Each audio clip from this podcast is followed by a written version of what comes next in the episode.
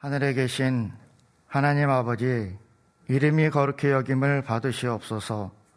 오늘 우리 모두가 함께 모여 예배드리게 하시니 참으로 감사합니다.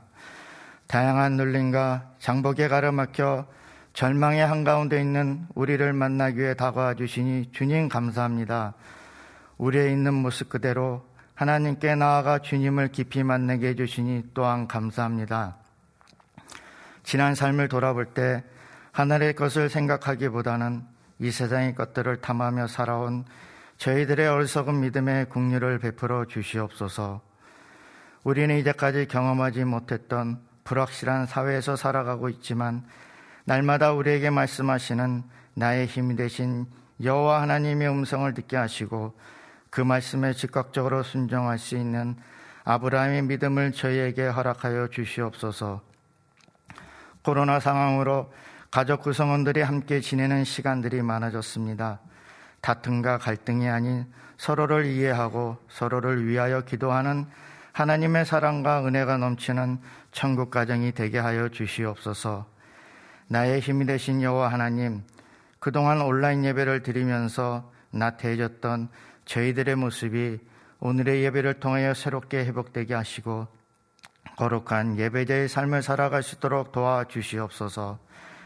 현재 우리나라는 젊은이와 기성세대, 보수와 진보, 가진 자와 못 가진 자, 참으로 다양한 계층 간의 인연 갈등과 대립 속에서 살아가고 있습니다. 저희는 무엇이 옳고 그른지 알 수 없지만 하나님께서 보여주신 구원의 사랑과 십자가의 희생을 삶 속에서 실천하며 살아갈 수 있도록 도와주시옵소서. 하나님, 양안일 언덕에 살아 숨쉬는 선교사님의 숭고한 정신을 우리가 잊지 않게 하시고 우리 교회가 한국 기독교 200주년을 준비하는 길닦기 사명을 감당할 수 있도록 하옵소서. 오늘 영화부터 작년의 리까지 우리가 드리는 예배를 주님께서 기뻐 받아 주시옵소서. 교회를 섬기시는 공동단임 목사님과 모든 교육자분들께 지혜와 명철을 더하여 주시고 풍성한 은혜를 내려 주시옵소서. 오늘 말씀을 전해 주실 정원전 목사님께 영역간에 강건하게 하시고 목사님의 말씀을 통하여 나의 힘이 되신 여호와 하나님을 더욱 깊이 알아가기를 원하옵고 예수님의 이름으로 기도드립니다. 아멘. 오늘 우리에게 주시는 하나님 말씀은 누가복음 19장 1절에서 10절입니다. 예수께서 여리고로 들어가 지나가시더라. 사케오라 이름하는 자가 있으니 세리장이요 또한 부자라. 그가 예수께서 어떠한 사람인가 하여 보고자 하되 키가 작고 사람이 많아 할 수 없어 앞으로 달려가서 보기 위하여 돌 무화과 나무에 올라가니 이는 예수께서 그리로 지나가시게 되밀어라. 예수께서 그곳에 이르사 쳐다보시고 이르시되 사케오야 속히 내려오라. 내가 오늘 내 집에 유하여야 하겠다 하시니 급히 내려와 즐거워하며 영접하거늘 무 사람이 보고 수군거려 이르되 저가 죄인의 집에 유하러 들어갔도다 하더라. 사케오가 서서 죽게 여짜오되 주여 보시옵소서 내 소유의 절반을 가난한 자들에게 주겠사오며 만일 누구의 것을 속여 빼앗은 일이 있으면 내 갑절이나 갚겠나이다. 예수께서 이르시되 오늘 구원이 이 집에 이르렀으니 이 사람도 아브라함의 자손임이로다.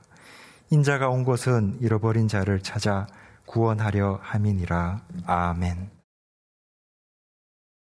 모세는 80세가 될 때까지 40년 동안 미디안 광야에서 장인의 양을 치는 생활을 했습니다. 그의 인생 전반기 40년 동안은 애굽 왕 바로의 공주의 아들로 입양되어 애굽의 왕궁에서 살았습니다.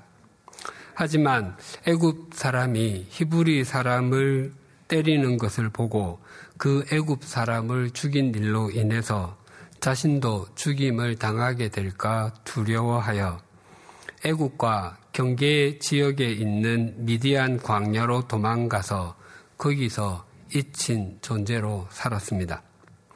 미디안의 제사장 르우엘 또는 이드로에게는 칠공주의 딸이 일곱이 있었는데 그 중에 한 명인 십보라와 결혼하여 아들 둘도 낳았습니다. 그렇게 40년이 지나고 모세는 80세가 되었습니다. 나이는 숫자에 불과하다라는 말이 있기는 하지만 나이는 결코 숫자가 아닙니다.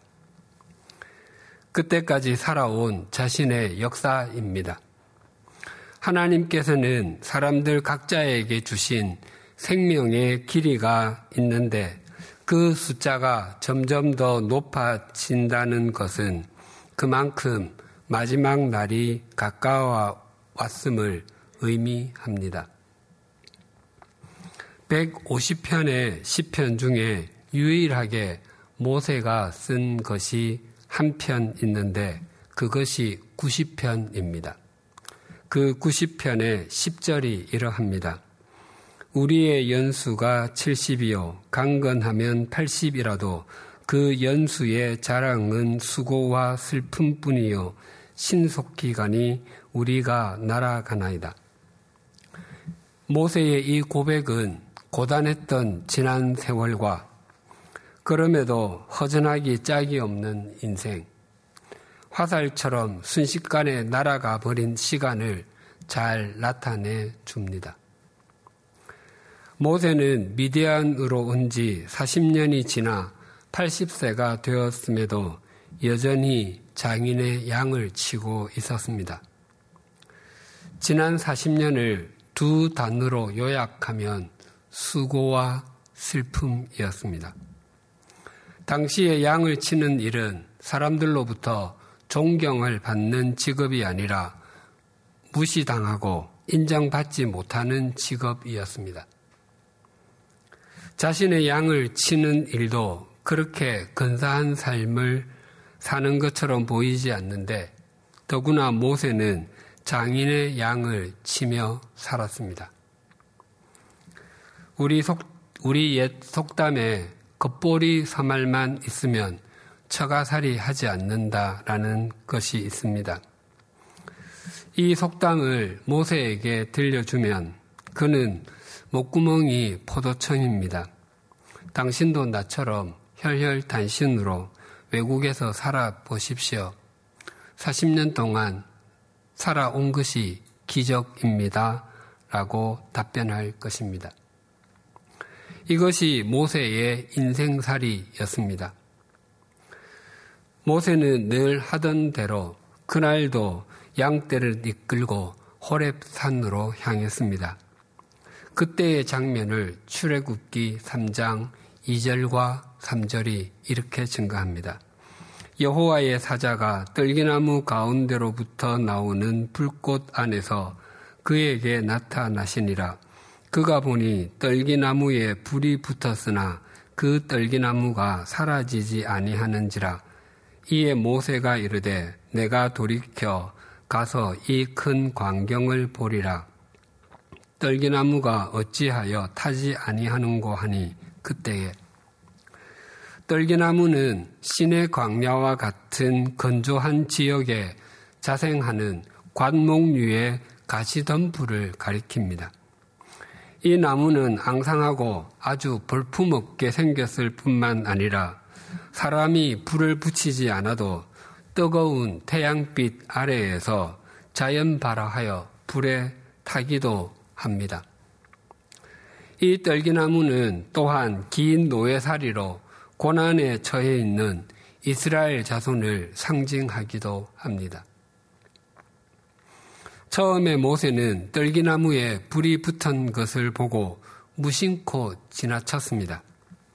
건조한 날씨로 인해서 떨기나무끼리 마찰을 일으켜 불이 붙는 경우는 드문 일이 아니었기 때문이었습니다.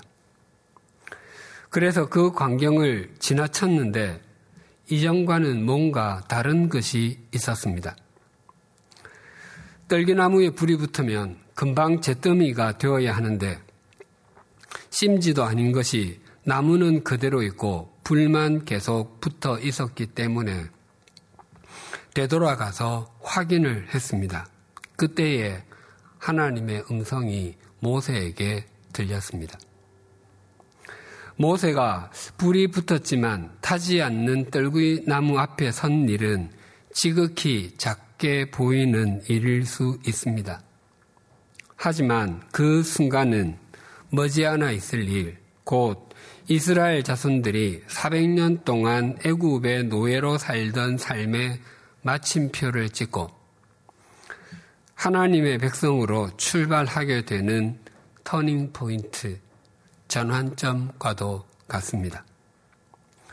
물론 또한 그 순간은 모세에게도 지난 40년간의 장인의 양을 치는 목자의 삶의 마침표를 찍고 이스라엘 자손들을 출애굽하게 하는 지도자로서의 출발을 해, 하게 해주는 터닝 포인트였습니다. 하나님의 대역사는 이처럼 작게 보이는 일, 일에서부터 시작되었습니다. 요즘 우리 교회 새벽 기도회 시간에 사도행전의 말씀을 나누고 있습니다. 사도행전 13장, 14장은 사도 바울의 1차 전도 여행에 대해서 증거하고 16장에서 18장은 사도 바울의 2차 전도 여행에 대해서 증거합니다. 그 사이에 있는 15장은 예루살렘 공의회 장이라고 불립니다. 왜 사도 바울의 1차 전도 여행과 2차 전도 여행 사이에 이 지겨운 회의가 있지라고 생각하실 수도 있습니다. 또 성경을 읽어갈 때 사도 바울의 전도 여행의 내용에 집중하느라 공의의 내용을 눈여겨 보지 않으셨을 수도 있습니다. 하지만 이 공의의 내용은 굉장히 중요한 것을 담고 있습니다. 2년, 약 2년에 가까운 1차 전도 여행을 마치고 수리아 안디옥으로 돌아온 바울과 바나바는 안디옥 교회 교인들에게 하나님께서 전도 여행 중에 그들과 함께 행하신 모든 일과 이방인들에게도 믿음의 문을 여신 것을 상세하게 보고하였습니다. 보고가 끝난 뒤에도 바울과 바나바는 수리아 안디옥을 떠나지 않고 거기에 머물며 교인들과 함께 지냈습니다. 그러던 어느 날 유대로부터 온 사람들이 안디옥 교회 교인들에게 말하길 당신들이 모세의 법대로 할례를 받지 않으면 능히 구원을 받지 못합니다라고 말했습니다. 그것은 안디옥 교회 교인들에게는 청천벽력과도 같았습니다. 스테반의 순교 사건으로 흩어, 흩어진 예루살렘의 그리스도인들이 안디옥까지 와서 복음을 전했고 그때 복음을 받았던 이방인들에 의해서 안디옥 교회가 세워졌습니다. 안디옥 교회의 교인들은 자신들이 그렇게 할례를 통하지 않고서도 십자가의 복음을 받았기에 바울과 바나바를 또 파송하여 또 다른 이방인들에게도 복음을 전하게 했고 전도 여행에서 돌아온 바울과 바나바를 통해 하나님께서 다른 이방인들의 믿음의 문을 여신 것을 감사하고 있었습니다. 그런데 느닷없이 유대로부터 내려온 어떤 사람들이 할례를 받지 않으면 구원을 얻지 못한다고 단정한 것이었습니다. 구원받는 조건으로서의 할례를 결코 수용할 수 없었던 바울과 바나바는 그 유대인들과 심한 논쟁을 벌였습니다. 문제의 심각성을 직면한 안디옥 교회의 교인들은 이 문제를 확실하게 매듭 짓기 위해서 바나바와 바울을 포함한 안디옥 교회 대표들을 초대 교회의 모 교회와도 같은 예루살렘 교회로 보내어 사도들을 비롯한 교회 지도자들의 판결을 받아오게 했습니다. 예루살렘에 도착한 바울 일행은 사도들을 포함한 예루살렘 교회 지도자들에게 하나님께서 자신들을 통해 어떻게 이방인들을 구원하셨는지 그리고 자신들이 왜 예루살렘에 교회에 찾아왔는지를 말했습니다. 그런데 예루살렘 교회에도 할례는 구원의 조건이다라고 말하는 유대인들이 있었습니다. 그래서 예루살렘 교회에서 최초로 기독교 지도자 회의가 열렸습니다. 그 회의를 역사적으로 제1차 예루살렘 공의회라고 부릅니다. 회의의 주제는 이방인 그리스도인에 대한 할례의 여부였습니다. 다시 말씀드려 할례가 구원의 절대적인 조건이 되느냐 하는 것이었습니다. 회의 도중에 바리세파 출신의 그리스도인들이 벌떡 일어나서 말하기를 이방인들에게도 역시 할례를 행해야 하고 모세의 율법을 지키게 하는 것이 마땅하다라고 소리를 질렀습니다. 이 바리새인들의 주장을 필두로 하여 이방인에 대한 할례를 지지하는 사람들과 반대하는 사, 사람들 사이에 긴 시간 격렬한 논쟁이 있었습니다. 격렬한 논쟁 후에 사도 베드로가 일어나서 자신의 체험을 말했습니다.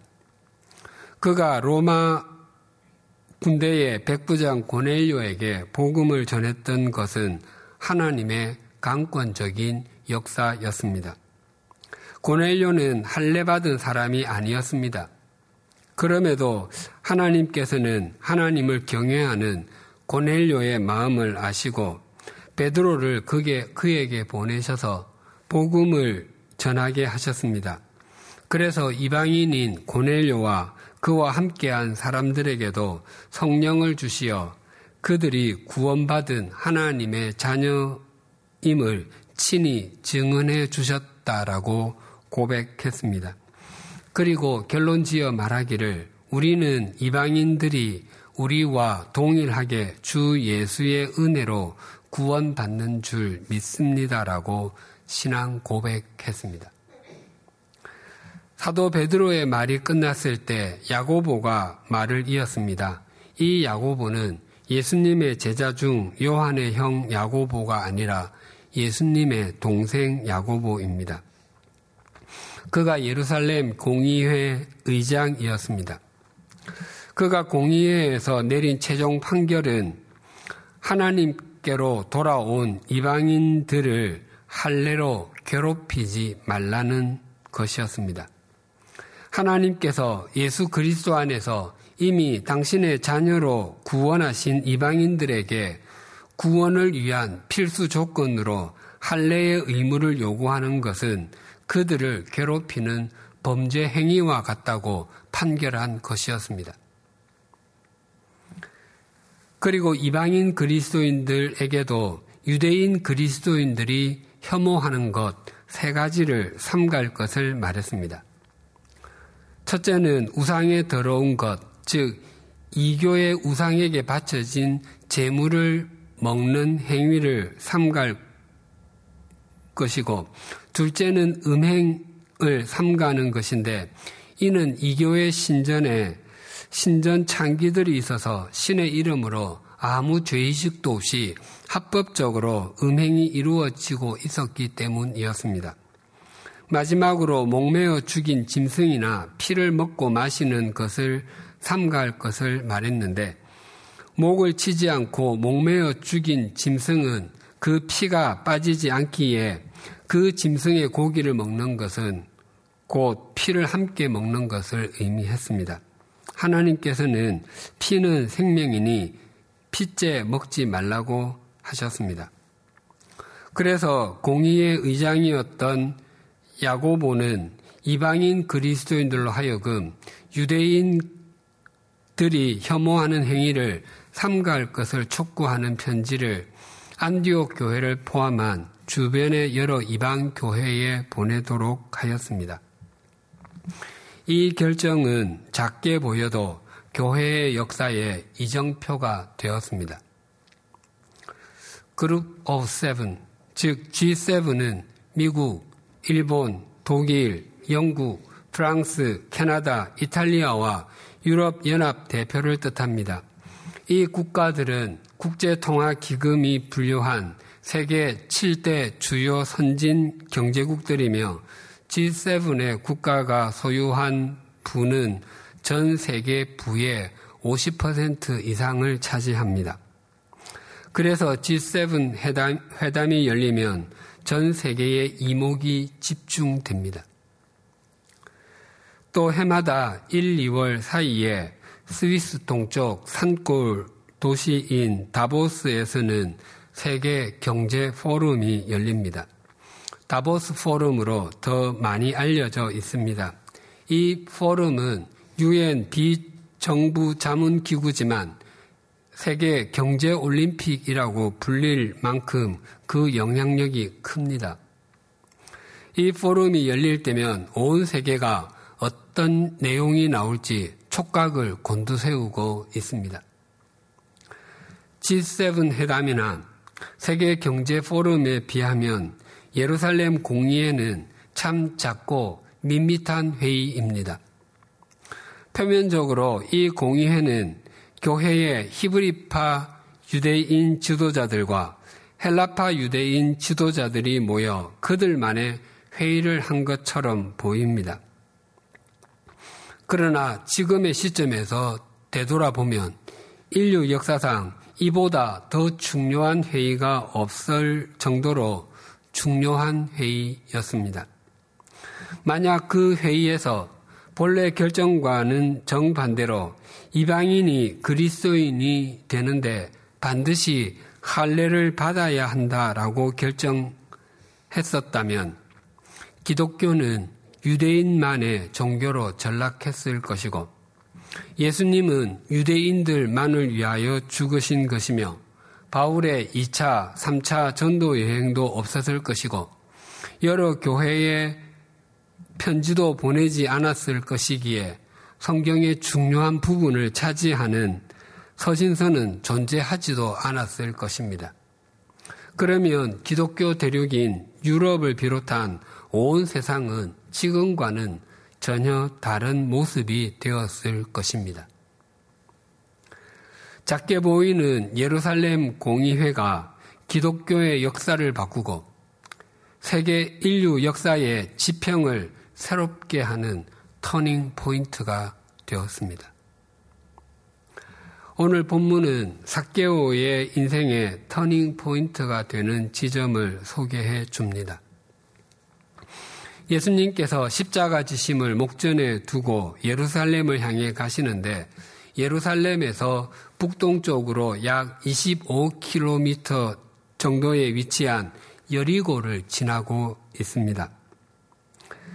예수님 주변에는 열두 제자와 여성 제자들 그리고 많은 사람들이 함께하고 있었습니다. 게다가 유대의 최고의 명절인 유월절도 앞두고 있었던 터라 예루살렘 성전으로 향하는 사람들이 여리고를 거쳐서 올라가거나 여리고에 머물렀다가 올라갔기에 여리고는 인산인해를 이루고 있었습니다. 그, 그 여리고에 있었던 한 사람을 이절이 이렇게 소개합니다. 삭개오라 이름하는 자가 있으니 세리장이요 또한 부자라. 삭개오는 평범한 세리가 아니라 세리장이었습니다. 그렇게 보면 삭개오는 다수의 세리를 거느리고 있었을 것입니다. 지금으로 하면 다수의 회계사가 있는 회계법인 대표라고 할 수 있습니다. 아마 여리고에서 삭개오라는 이름을 들으면 누구나 알 수 있는 셀럽, 유명인이었을 것입니다. 그런데 이 절을 자세히 읽어보면 삭개오가 여리고의 세리장이라고 되어 있지 않고 세리장이라고만 되어 있습니다. 예수님 당시에 세리장은 도시별로 존재하지 않고 도별로 존재했었다고 합니다. 대제사장의 추천을 받아 로마 제국이 임명하는 세리장은 막강한 권력과 부, 사회적인 지위가 보장되는 자리였습니다. 당시에 이스라엘은 갈릴리 호수가 있는 북쪽 지역이 갈릴리 지방이고 그 요단강 서쪽이 사마리아와 유대였습니다. 그리고 요단강 동쪽이 베레아였습니다. 여리고는 요단 강가에 위치한 유다의 도시인데 요단 강을 건너면 베레아가 됩니다. 그래서 사케오는 여리고의 세리장이라기보다 여리고에 머물고 있는 유대 지방의 세리장으로 보는 것이 더 자연스럽다라고 말합니다. 사케오가 여리고에 있었던 것은 여리고의 세리장이었기 때문이 아니라 여리고가 헤롯 왕의 별장, 겨울 궁전이 있을 만큼 살기가 좋은 곳이고 교통의 요지였으므로 관리 차원에서 머물렀다는 것입니다. 어쩌면 그곳에 세리청이 있었는지도 모릅니다. 막강한 힘과 불을 가진 사케오에게 예수님에 대한 궁금증이 생겼습니다. 3절이 이렇게 증가합니다. 그가 예수께서 어떠한 사람인가 하여 보고자 하되 키가 작고 사람이 많아 할 수 없어. 사케오에게는 아주 많은 힘과 아주 많은 재물이 있었지만 그 속에 채워지지 않는 그 무엇이 있었습니다. 그래서 예수님을 곁에서 보기를 원했습니다. 정말로 간절히 원했습니다. 하지만 그는 키가 작았고 게다가 많은 사람이 예수님을 겹겹이 싸고 있었기에 예수님을 제대로 볼 수가 없었습니다. 성경에서 어떤 사람의 신체에 대해서 말할 때는 그것이 그의 인생에 큰 영향을 미쳤음을 표현하는 것이라고 지난주에 말씀드렸습니다. 대제사장이자 사사였던 엘리의 시력, 거의 앞을 볼 수 없었던 그의 시력이 그러했고, 반면에 죽는 순간까지 눈이 흐리지 않았던 모세의 시력이 그러하였습니다. 또 압살롬의 긴 머리카락도 그러하였습니다. 그 외에도 다윗의 조카이자 신하였던 요압 장군에게는 아사헬이라는 동생이 있었는데 그의 발이 들 노루처럼 빨랐습니다. 그러나 그는 자기의 빠른 발 때문에 죽고 말았습니다. 사케오는 키가 작았습니다. 성경이 그것을 굳이 밝히는 것은 그의 작은 키가 그의 인생에 적지 않은 영향을 미쳤기 때문이었을 것입니다. 그의 작은 키는 그가 당시 사람들에게 손가락질의 대상이었던 세리의 직업을 갖게 된 것과 무관하지 않았을 것입니다. 아담의 피를 이어받은 우리 인간은 사람들을 평가하는 것을 좋아합니다. 특히 다른 사람을 평가절하하는 것, 정죄하는 것을 더욱 더 좋아합니다. 그러나 어떤 사람이 태어날 때부터 갖고 난 것을 무시하거나 비난하고 정죄하지 않아야 합니다. 우리가 어떤 가정에서 태어나게 되는지 또 어떤 환경에서 자라나게 되는지는 하나님께서 정하시는 것입니다. 내가 좀 더 좋아 보이는 가정, 좀 더 나아 보이는 환경에서 태어났다고 그렇지 못한 가정이나 환경에서 태어난 사람보다 우월하다고 말할 수 없습니다. 어떤 가정, 어떤 환경, 어떤 상태로 태어나는지는 하나님께서 정해주시는 것이고 거기에서 하나님의 도우심을 더입어 어떻게 살아 어떤 인생을 꾸려가는지는 우리의 몫입니다. 자신의 작은 키와 많은 사람으로 인해서 지나가시는 예수님을 볼 수 없었던 삭개오가 취했던 행동을 사절이 이렇게 증가합니다. 앞으로 달려가서 보기 위하여 돌 무화과 나무에 올라가니 이는 예수께서 그리로 지나가시게 되미르라. 사케오는 예수님 일행이 지나가실 것 같은 길을 탐색한 후에 거기 그곳에 있는 돌 무화과 나무 위로 올라갔습니다. 우리가 지금 사용하고 있는 개혁 개정 한글 성경에는 돌 무화과 나무라고 되어 있지만 예전에 사용했던 개혁 한글 성경에는 뽕나무라고 되어 있었습니다. 둘 중에 돌 무화과 나무가 좀 더 적절한 표현입니다. 이 나무가 두 개의 이름으로 불리는 것은 이 나무의 열매는 무화과 나무와 같고 잎은 뽕나무와 같이 생긴 나무였기 때문이었습니다. 하지만 같은 나무를 두고서도 우리 성경에 두 이름이 서로 혼용되어 사용되고 있습니다.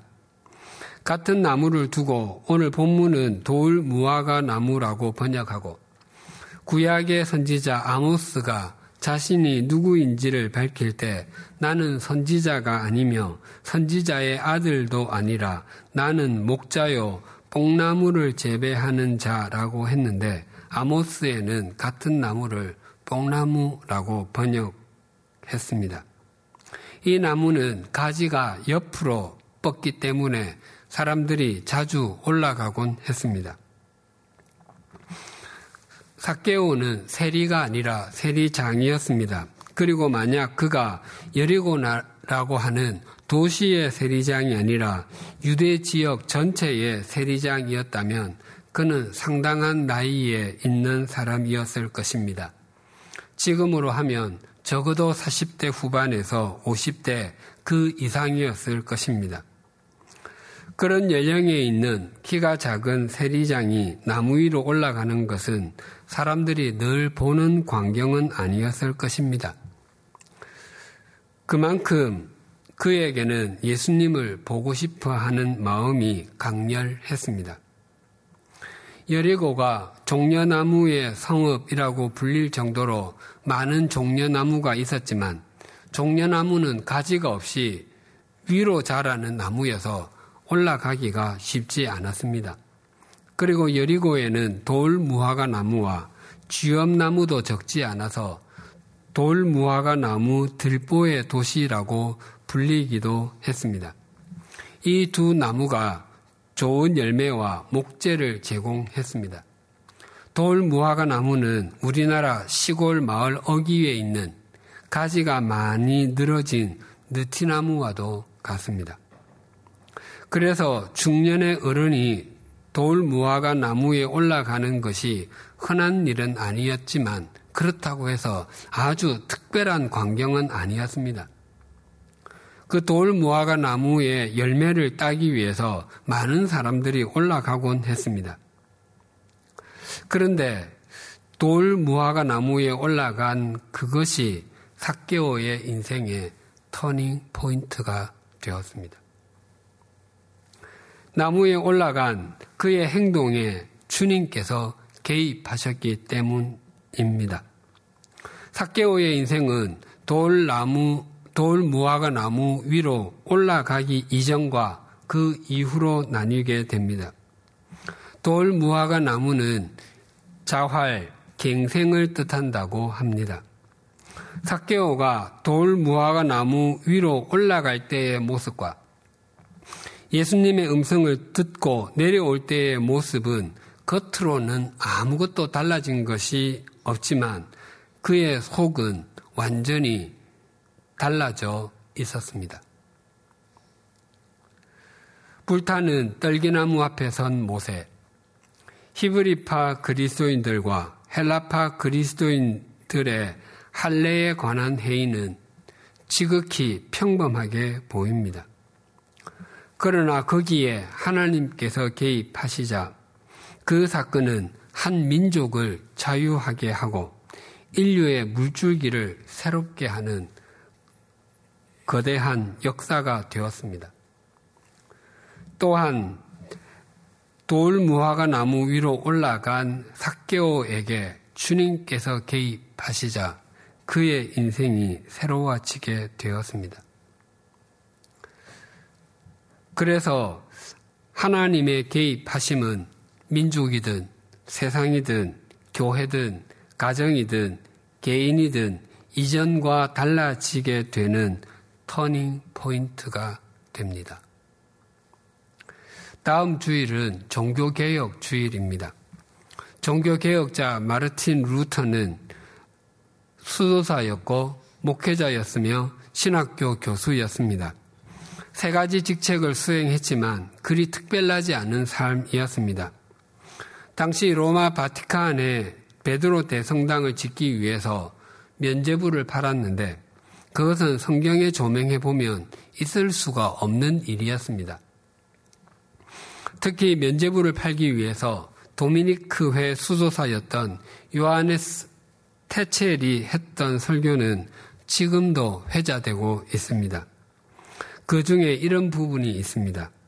여러분은 그들을 구원할 수 있습니다.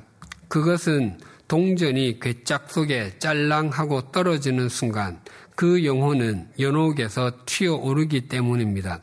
이 면제부를 받지 않으시렵니까? 신령하고 불멸하는 한 사람의 영혼을 고향 낙원으로 보내는데 단돈 금화 4분의 1입니다.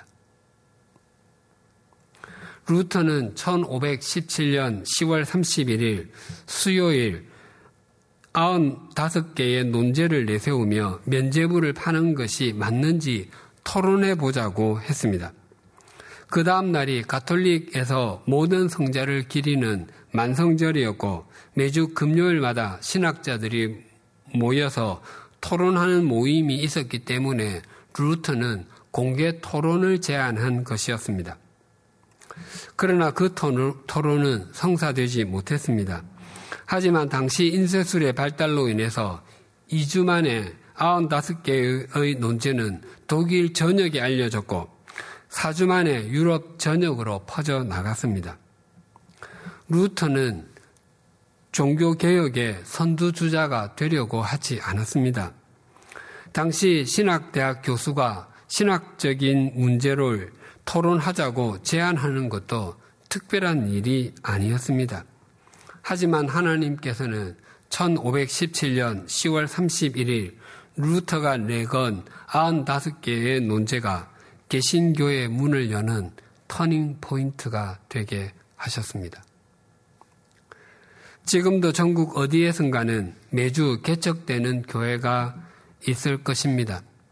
하나님께서는 2005년 7월 10일 100주년 기념교회의 창립 예배가 양화진 외국인 선교사 묘원과 한국 기독교 순교자 기념관이 거듭나게 하는데 터닝 포인트가 되게 해 주셨습니다. 그 하나님의 은혜가 지금까지 이어져 우리가 오늘 함께 예배를 드리고 있습니다. 어제 2020년 10월 17일 오후 6시 현재 전 세계 코로나19 확진자는 3,960만 명을 넘어섰고 사망자는 111만 명을 넘어섰습니다. 하나님께서는 이 세상을 창조하시고 또 운행하시는 분이십니다. 하나님께서는 이 세상에서 일어나는 일을 결코 모르지 아니하십니다. 작년 연말 코로나19가 중국 우한에서 시작될 때만 해도 하나님께서 이 코로나19로 말미암아 세상 사람들의 가치관을 바꾸기를 원하시고 경제 구조와 사회 구조를 새롭게 하기를 원하시며 사람 그리스도인들의 예배 형식을 바꿀 것이라고는 누구도 생각하지 못했을 것입니다. 하지만 하나님께서는 눈에 보이지도 않는 그 바이러스를 통해서 세상은 물론 우리 그리스도인의 신앙 양식도 바꾸기를 원하십니다. 주님께서 약속하셨습니다. 볼지어다 내가 세상 끝날까지 너희와 항상 함께 있으리라.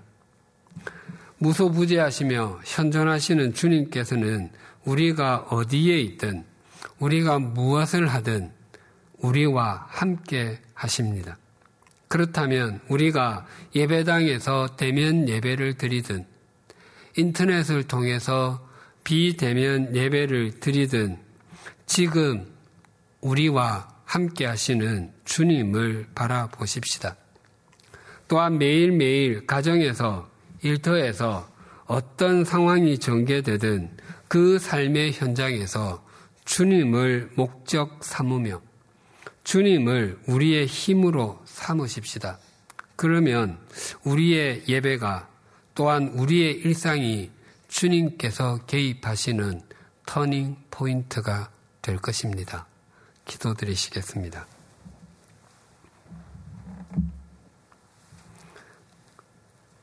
하나님 아버지, 하나님께서는 장인의 양을 치던 모세가 불타는 떨기나무 앞에 선 그 순간을 모세는 물론 애굽에서 400년 동안 노예살이 하던 이스라엘 자손들의 터닝 포인트가 되게 해 주셨습니다.